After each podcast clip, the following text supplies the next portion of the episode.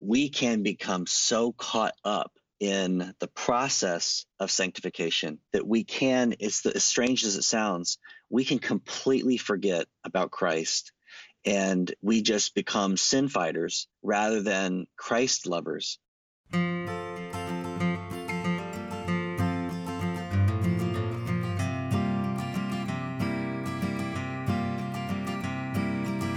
Friends. Welcome to the Hope and Help Project, the podcast that cultivates compassionate biblical conversations about life's challenging problems. I'm your host, Christine Chappell, and I'm thankful you're here to join in on today's conversation with Rush Witt. In today's episode, Rush and I talk about his book, Die Hard Sins How to Fight Wisely Against Destructive Daily Habits, to learn how the gospel of Jesus Christ offers hope and help for lasting heart change. If this is your first time listening to the show, be sure to learn more about the Hope and Help Project by visiting christinemchappell.com forward slash project. The link is posted in the show description, and by visiting that page, you can learn all about the mission of the podcast. Before we get started, let me introduce you to our guest. Rush Witt is lead pastor of Paramount Church in Bexley, Ohio. He is a certified biblical counselor with the Association of Certified Biblical Counselors, and he and his wife, Catherine, have five children. Rush, welcome to the show today. Thank you, Christine. I'm really happy to be with you today. Well, let's go ahead and dive right in because today's topic is just, I think, is so important to me. And I know it's important to you because obviously you wrote a book mm. about it. Mm-hmm. but um, mm-hmm. before we talk about confronting die-hard sins and destructive habits, I'd love for you to share a little bit of your story. I really appreciated that you opened the book with a small sampling of your own personal experience with walking alongside your wife as she battled to recover from what seemed to be a very significant period of deep you know even dangerous darkness mm-hmm. would would you take a few minutes and tell us a bit about that time and what the process and journey of recovery has looked like for you both Absolutely. Our introduction to biblical counseling, which is a really important part of our lives and our church, and even our our day to day living as Christians, really came in 2002. So that was about 17 years ago. Time really flies by. But uh, my wife grew up in a fantastic Christian family. She became a Christian when she was 11. And then in late middle school, early high school, she really began to struggle with depression and anxiety, started having lots of panic attacks and other kinds of counseling issues. And so, as a result of that, she began um, with her family seeking out a variety of different kinds of help in terms of counseling and uh, and other help that was available, and just continued to struggle for a long time. In fact, she was uh, spent a time in uh, a psychiatric hospital in Topeka, Kansas, and just continued to struggle through throughout high school, and then and then into college. And uh, in college, we met, and uh, soon after that, we were married. And then even after we were married, uh, some of those struggles just continued to be really serious. So we eventually went off to seminary at Southeastern in North Carolina, and at that time, it was the only seminary within our denomination that was teaching biblical counseling. Now, I, I got to seminary, I didn't know anything about anything really. I was pretty green as somebody interested in pastoral ministry, but didn't know anything. And so we got there. We started taking the classes that were laid out for us. We started taking classes together. The first class that we took was pastoral care and counseling. And in that class, we began to learn the basics of biblical counseling and hearing things we had never heard before. Uh, we had never heard about a more biblical approach to counseling issues. Of course, we were very familiar and I had become very familiar later on in my wife's story with uh, the secular secular treatments and resources that are available, but I didn't know anything. We didn't know anything about the biblical resources. So we started hearing things about the sufficiency of Christ and the power of the gospel and the sufficiency of God's word to help us and to care for our souls, to care for these counseling issues that really both of us at that point were were facing uh, in some pretty serious ways. And so as a result of that, we went to the professor of the class and said, "We have never heard this before. We really need your help." and he was just super faithful to us. Uh, he took us in. He started walking with us and counseling us every week for a, what is a really abnormal period of time for biblical counseling. Really, for any counseling, it was in total probably about a year and a half. Every Friday for a couple hours at a time. Of course, biblical counseling tends to be a ministry that's provided uh, free of charge. So that was a real blessing to us as as really young seminary students. But it was through that time that the Word of God came alive for us, and it was being ministered to our hearts, and we were changing and growing. It wasn't easy, and it wasn't fast but we were changing and growing and uh, we just through that time became convinced personally convinced, not just as the result of taking a class, but personally convinced of the value of biblical counseling, the need for it in our lives and in in more local churches. So so we were all in on biblical counseling, and that really set a trajectory for our lives. As I continued in school, we started having some children, and uh, that kept my wife from taking classes. Her name is Catherine, by the way, and uh, I just kept kept wanting to learn about biblical counseling, and that's that's brought me all the way up until today. And that has a lot to do with uh, what this book is about: die hard sins. Uh, so that's kind of our background, how a little bit of our personal story of how we came to be so interested in biblical counseling, how it could help people in these important uh, daily struggles that we all face. Well, let me ask you this. Uh, you know, how did those particular trials that your wife, Catherine, was experiencing, how did those trials affect you as a husband? In, in what ways did God work in your own heart as He called you to partner with your wife through such a tumultuous recovery period? That's really a great question. That was for me as a young husband, that was a real crash course. Uh, I had not really before that had a lot of experience such suffering or serious counseling issues. I mean, we all have we all have our struggles. These are something new to me, and uh, and I can't plead anything other than the grace of God, which worked in what I think, really, as I look back, are some mysterious ways. I certainly was not up to the task of what we ended up facing together. I was not well prepared. I didn't know what, in many ways, I didn't know what I was doing as a husband, but God was faithful to us. He He gave us uh, some really good people in our lives through our local church, and of course through, as I mentioned, those who were helping us in counseling and and, uh, and also counselors in our local church. Uh, he really gave us a number of people to help overcome, especially for me, my deficiencies, and uh, and so through that, I, I just I really learned a lot about uh, I learned a lot about marriage. I learned a lot about life through those struggles from the people who were around us. And at the same time, I was going through a lot of changes as I am growing as a Christian. You know, the seminary, of course, is a great place to study the Bible and to grow.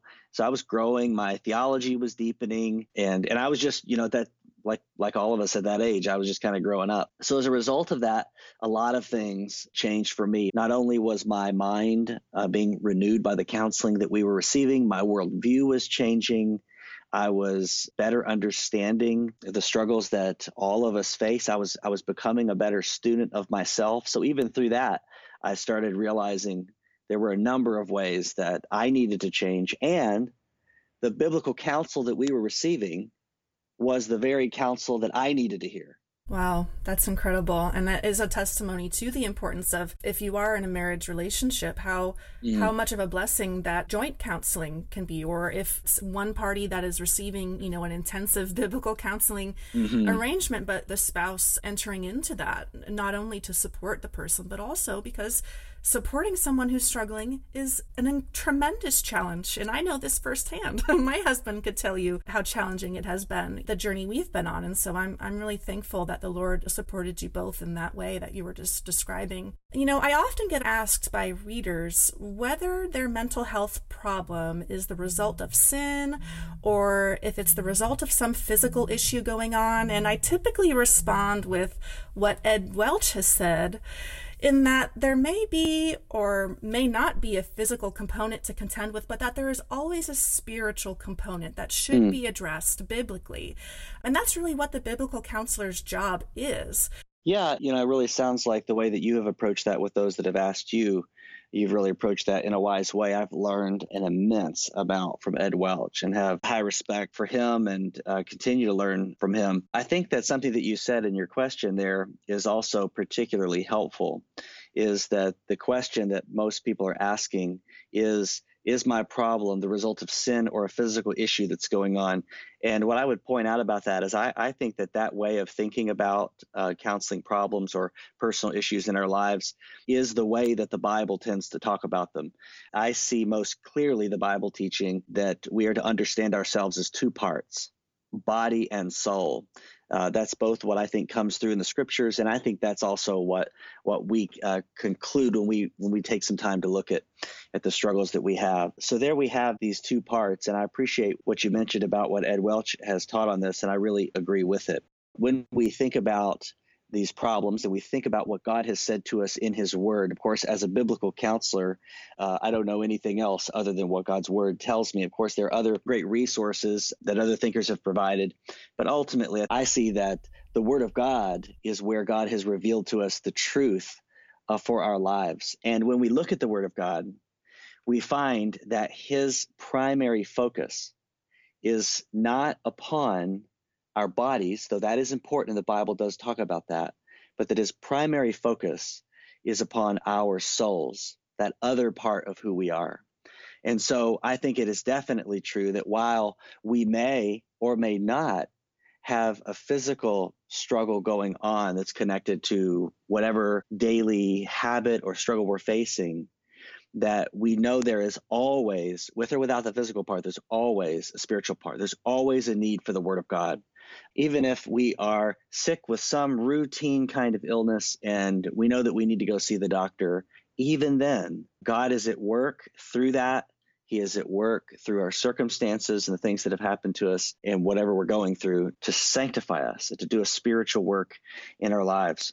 So that is a difficult question to nail down because we are limited. Our knowledge of the body and physical components to our struggles is just is just very limited. But what we do know is that God has given us a sufficient word to shepherd us, give us wisdom, uh, so that we can continue to walk with Him as we try to understand what, what's going on here in my life. I keep struggling in this way, keep feeling this way. Uh, we want to know what God says to us. I think you do a really great job in your book talking about some of these common sin or destructive habit struggles that you have counseled. What is at the heart of those things? Well, in, in the book Die Hard Sins, what I have tried to do is take some of those common daily struggles that many people, and particularly many Christians, continue to face. And they are the kinds of struggles that just don't seem to go away very easily or very quickly. And I think that many Christians, like me, have had the feeling that I've been a Christian for 10, 20, 30, 40 years and I'm still struggling with this. I, I, have seen biblical counselors or pastors, I've memorized verses, I've read the books, I've heard the sermons. I don't know why I am still struggling in this. And so in this book, I aim to give some help and some hope to those who are feeling that way. And a big part of the help that I try to give is clear understanding of what is at the root of these habits, these struggles that we continue to have. We do know that, that there are lots of different things that influence us. We all have general kind of hardships in life. We all know what it's like for other people to sin against us, to, to do us wrong. Many of us face some kind of body problem, whether it's an illness or something else, or we have some kind of false teaching, whether that's somebody giving us false counsel or, or even maybe false modeling we're growing up. And of course, we also know that we have an enemy, the devil, who is our accuser and our tempter, and he'll use whatever freedom God gives him to, to cause us trouble. We know from God's word that all of those things serve as merely an occasion by which what's in our hearts can come out. So it's simply an occasion. None of those circumstances or influences make us do the things that we do, whether that is bearing good fruit or bearing bad fruit, but it gives an occasion for what's in our hearts to come out. And so, my ultimate focus in the book is to help us better understand our hearts. And when I see the heart, I think of really two main qualities, and those are beliefs and desires. As we look at the Bible and we ask the question, what is the heart? We find that it really is if we were to sum it up, boil it down, it's really those two things. It is ungodly beliefs and ruling desires that are often at the root of these struggles that we have. So, if we want to see change, it will not be enough to change our circumstances. It won't be enough to cut someone or something out of my life, though those kinds of changes may be needed. It won't be enough to simply address some physiological problem. We ultimately need heart change, and, we, and it needs to be change on those two levels of beliefs and desires. I think that's really where the heart of, of these issues is. That's that's what I have seen as I have looked to God's word, and that's what I have seen as I have looked into my own life and have walked with other people through a number of these different issues. You know, I love that Elise Fitzpatrick once wrote that our sin is only bad news if we don't have a savior. That is such a good reminder, especially when we're dealing mm-hmm. with these these destructive habits. How can the gospel offer someone real, tangible hope for change with their deeply ingrained destructive habits? Mm, that is a huge, huge question. I fear that's probably a question that we will continue answering long into eternity. I have been really blessed by the ministry of authors and others uh, like Elise Fitzpatrick who have focused so carefully on the gospel and have helped me to come to a richer, deeper understanding of what the gospel is. There was a time in my life when I thought that the gospel was simply a message written down in a tract. It is what non Christians need to hear so that they can become Christians. And then after that, we all move on to some bigger, better plan. But the more that I have walked with Christ and listened to people far wiser than I am, I have found it to be true that, in fact, the gospel is that ongoing plan. So this question really resonates with me. I don't believe that any of us, quote unquote, get the gospel. I don't think that any of us will corner it somewhere and master it, but it's something we will continue to wrestle with. And I'm thankful for that because, as your question suggests, I really do think that the gospel is at the heart of our hope and help for change of these kinds of troubles that we all face, even deeply ingrained destructive habits. We could talk for hours and hours about it. I think a couple of things that come to mind first for me is number one, that the gospel is in fact good news. Mm-hmm. When we look at the Bible, I think it's clear that the Bible has two main messages there's the message of the law, and the law of God, which is God's uh, good requirements and expectations, the revelation of his character, who he is. The law comes to us and it says, Do this and you can live. If you will keep the commands, if you will be like God, then you will live. Of course, for people like me, who don't keep those commands, who've struggled in thousands and thousands of ways.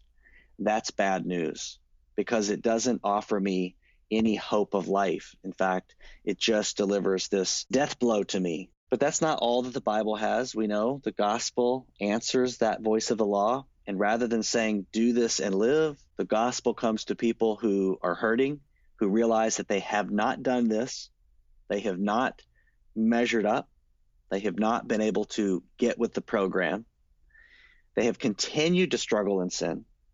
And the gospel comes to us and simply says, done, or live, and now you can do this. And so the gospel, I think, first and foremost, is important to this because it gives us life. It is the good news of what Jesus has done for us. It's not the good news that what of what we could do for ourselves it's not the good news of how we could help ourselves. It's actually the good news of what someone else has done for us on our behalf and gives it to us by grace alone, through faith in Him alone. And the second thing that I would say about that, I think, if I tried to try to really boil it down, is ultimately that the gospel is a promise.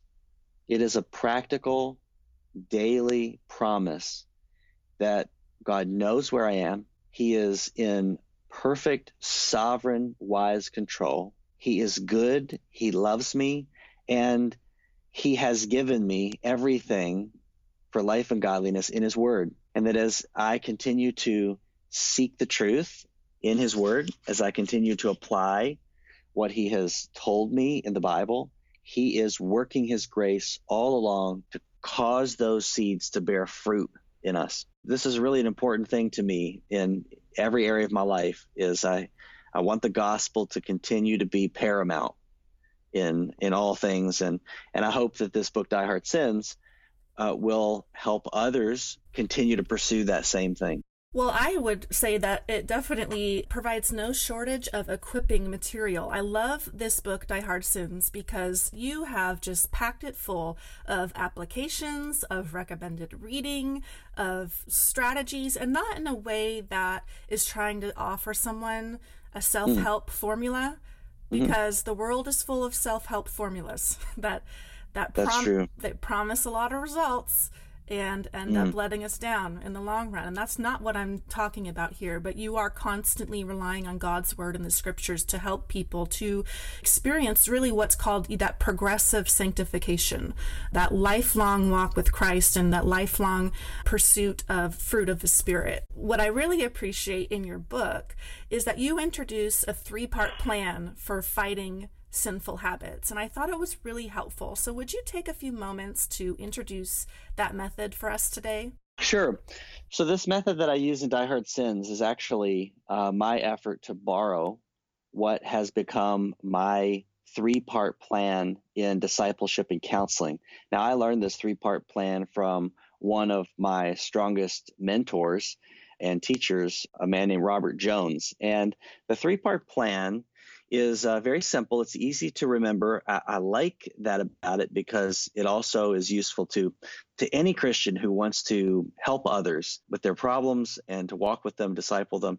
And it's simply this: when I have an opportunity to walk with someone through anything, I think, how can I enter this person's world?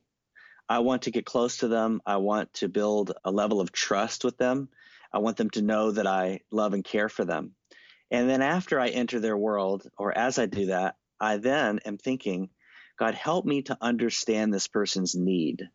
So that's the second part. First, enter, understand. I want to understand their need according to the Bible to really, really hear them and really hear what's going on in their lives and their hearts.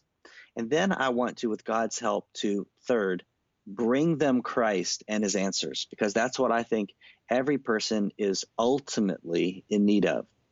So that's a simple three part plan for, for personal ministry to other people that anyone who's listening can begin using, uh, whether it's with your kids or your spouse or someone else at church or anyone else. Enter, understand, bring. Well, that has been so helpful to me in ministry and in my own personal life that I wanted to uh, leverage it for this fight against these daily habits. Now, I wrote this book, Die Hard Sins, because it was a book that I needed. As far as I'm concerned, I'm the first person in my life that I ever heard say, Why am I still doing this? Why am I still struggling like this? So I needed a book like this.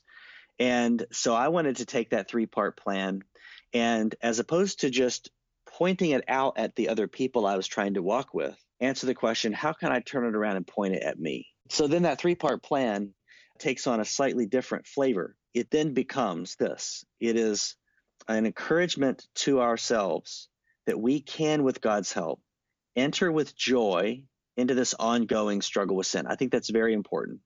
As we keep having the, these relentless waves of trouble with ourselves, it can become exhausting and it can become burdensome. This, as the law that's written on our hearts keeps saying, Oh, you did it again. Oh, you did it again. You're not changing. We need the good news of the gospel, the good news of Christ to bring us joy. And we can therefore, because of him, enter in with joy into this fight.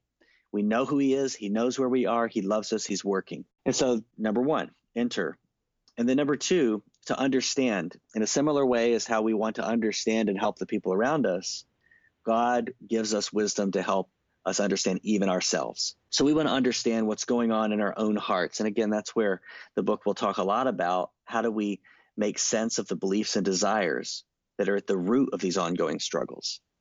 And then, third, we want to bring Christ and his answers to bear upon our own hearts. This is somewhat of a self counseling book, something that I think every Christian needs to grow at doing. I know that I still have a long way to go. So that's the three part plan that really is the organization of the entire book walks through those uh, those three parts enter understand bring and like you said I really have tried to pack this book full of practical resources. As a biblical counselor, if I have learned anything, it is that encouragement is not enough. We've got to have practical help, some practical instruction, plan that we can begin to put in practice with God's help so that we can change. And so, in the appendices in particular, there are a number of helps. There's one appendix that takes every single chapter and lays out a number of different steps that any person reading the book can begin taking to practice the truths that have been taught and expressed in the book. And then there are a number of other helpful tools that are easy to remember, they're easy to practice, uh, when we're facing temptation or we are needing to remember the truth of God's word and minister the truth even to our own souls.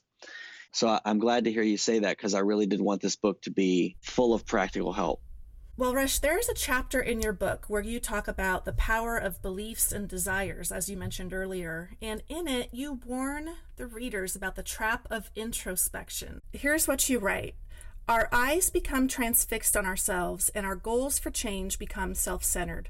Rather than setting our eyes on Christ and trusting Him to change us, we turn inward and become self preoccupied. When this happens, our objective shifts from pleasing God to fixing ourselves. And I've got to tell you, I have written a number of times about this topic on my blog. I know how dangerous it can be mm. when our recovery really becomes an idol for us. It has happened to me, um, and I'm sure others as well. Can you describe some of the dangers of this kind of mindset and how someone can keep from falling into that type of temptation? Absolutely. This is really another great question. You've asked so many good questions in this time that we've had.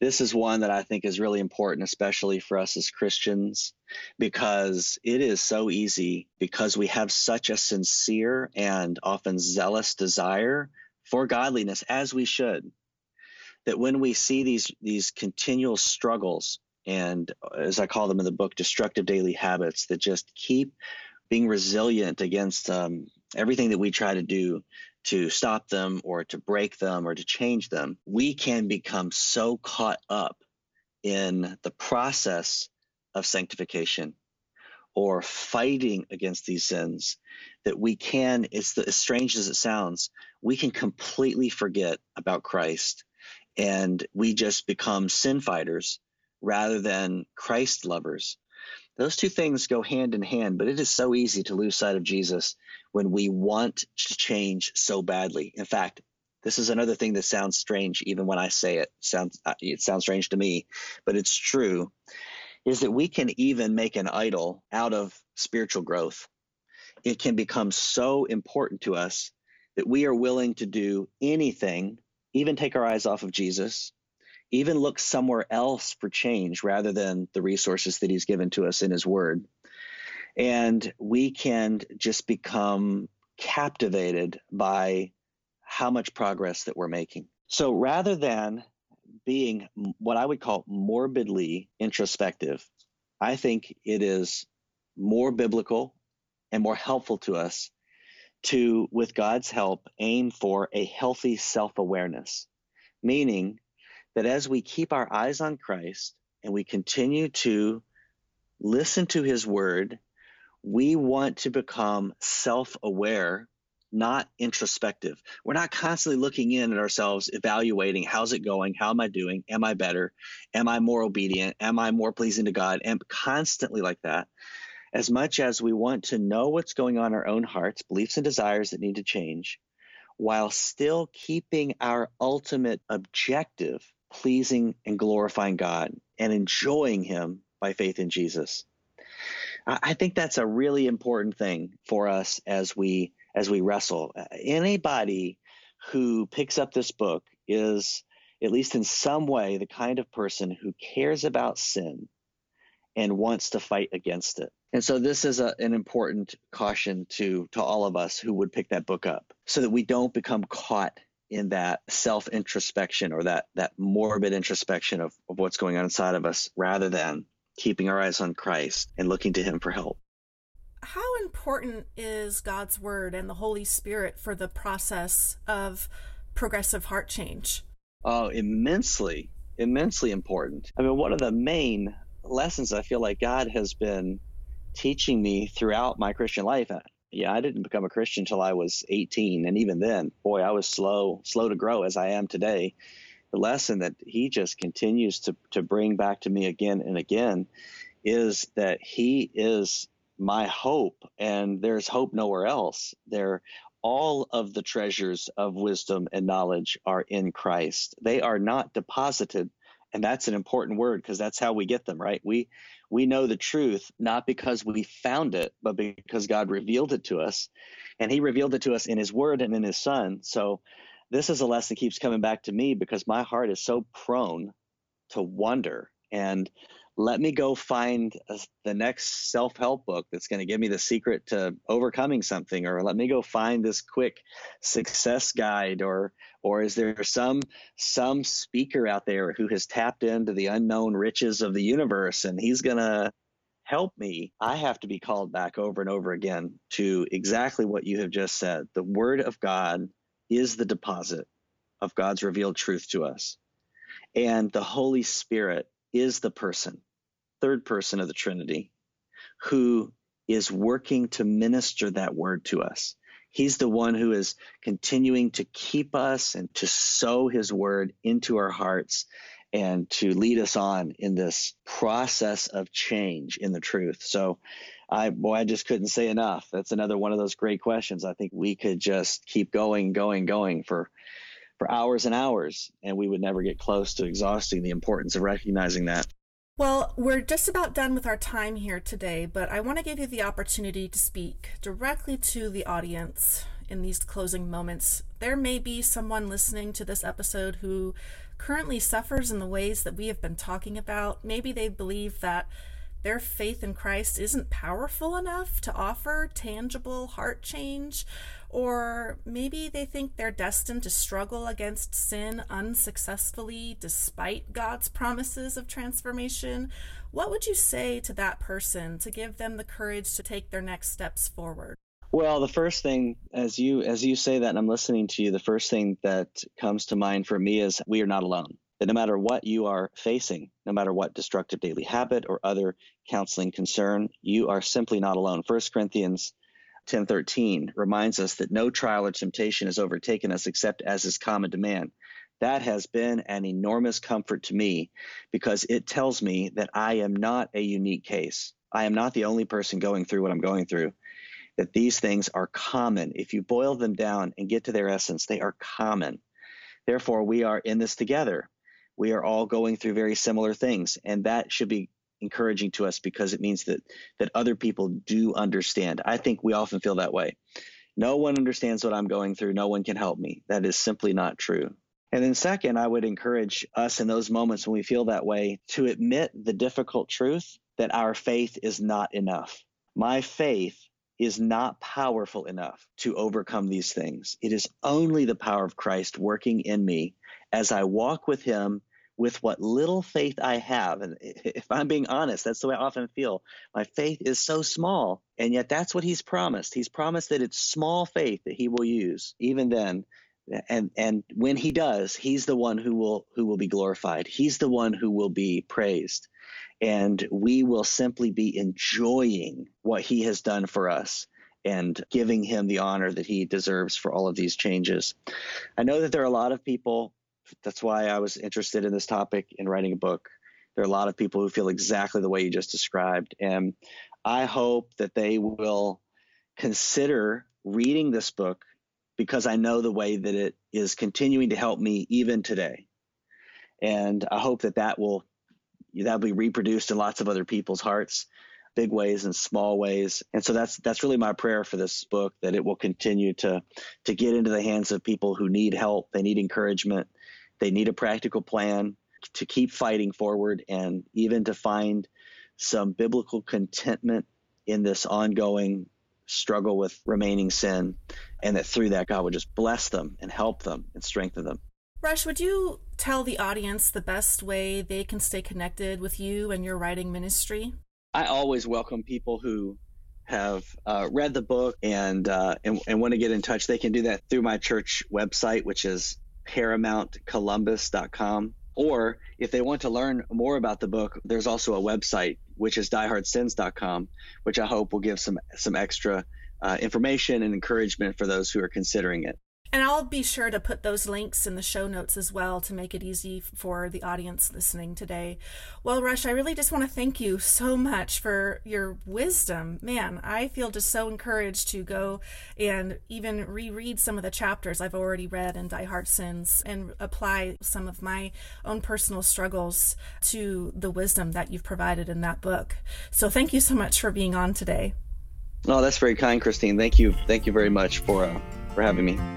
Before we let you go, I'd like to remind you to visit christinemchappell.com forward slash project. There you can check out the show notes from today's episode. If you enjoyed today's conversation, why not subscribe to the podcast? That way you'll be notified when new weekly episodes release. Also, please don't keep the Hope and Help Project a secret.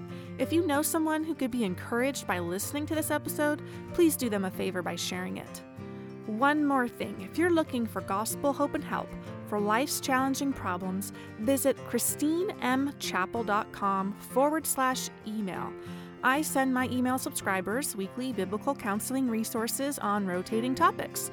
From videos, audios, articles, and recommended reading, these emails are designed to equip you to discover gospel hope and help in your own life. Thanks so much for listening to today's show. Be sure to join us next time on the Hope and Help Project.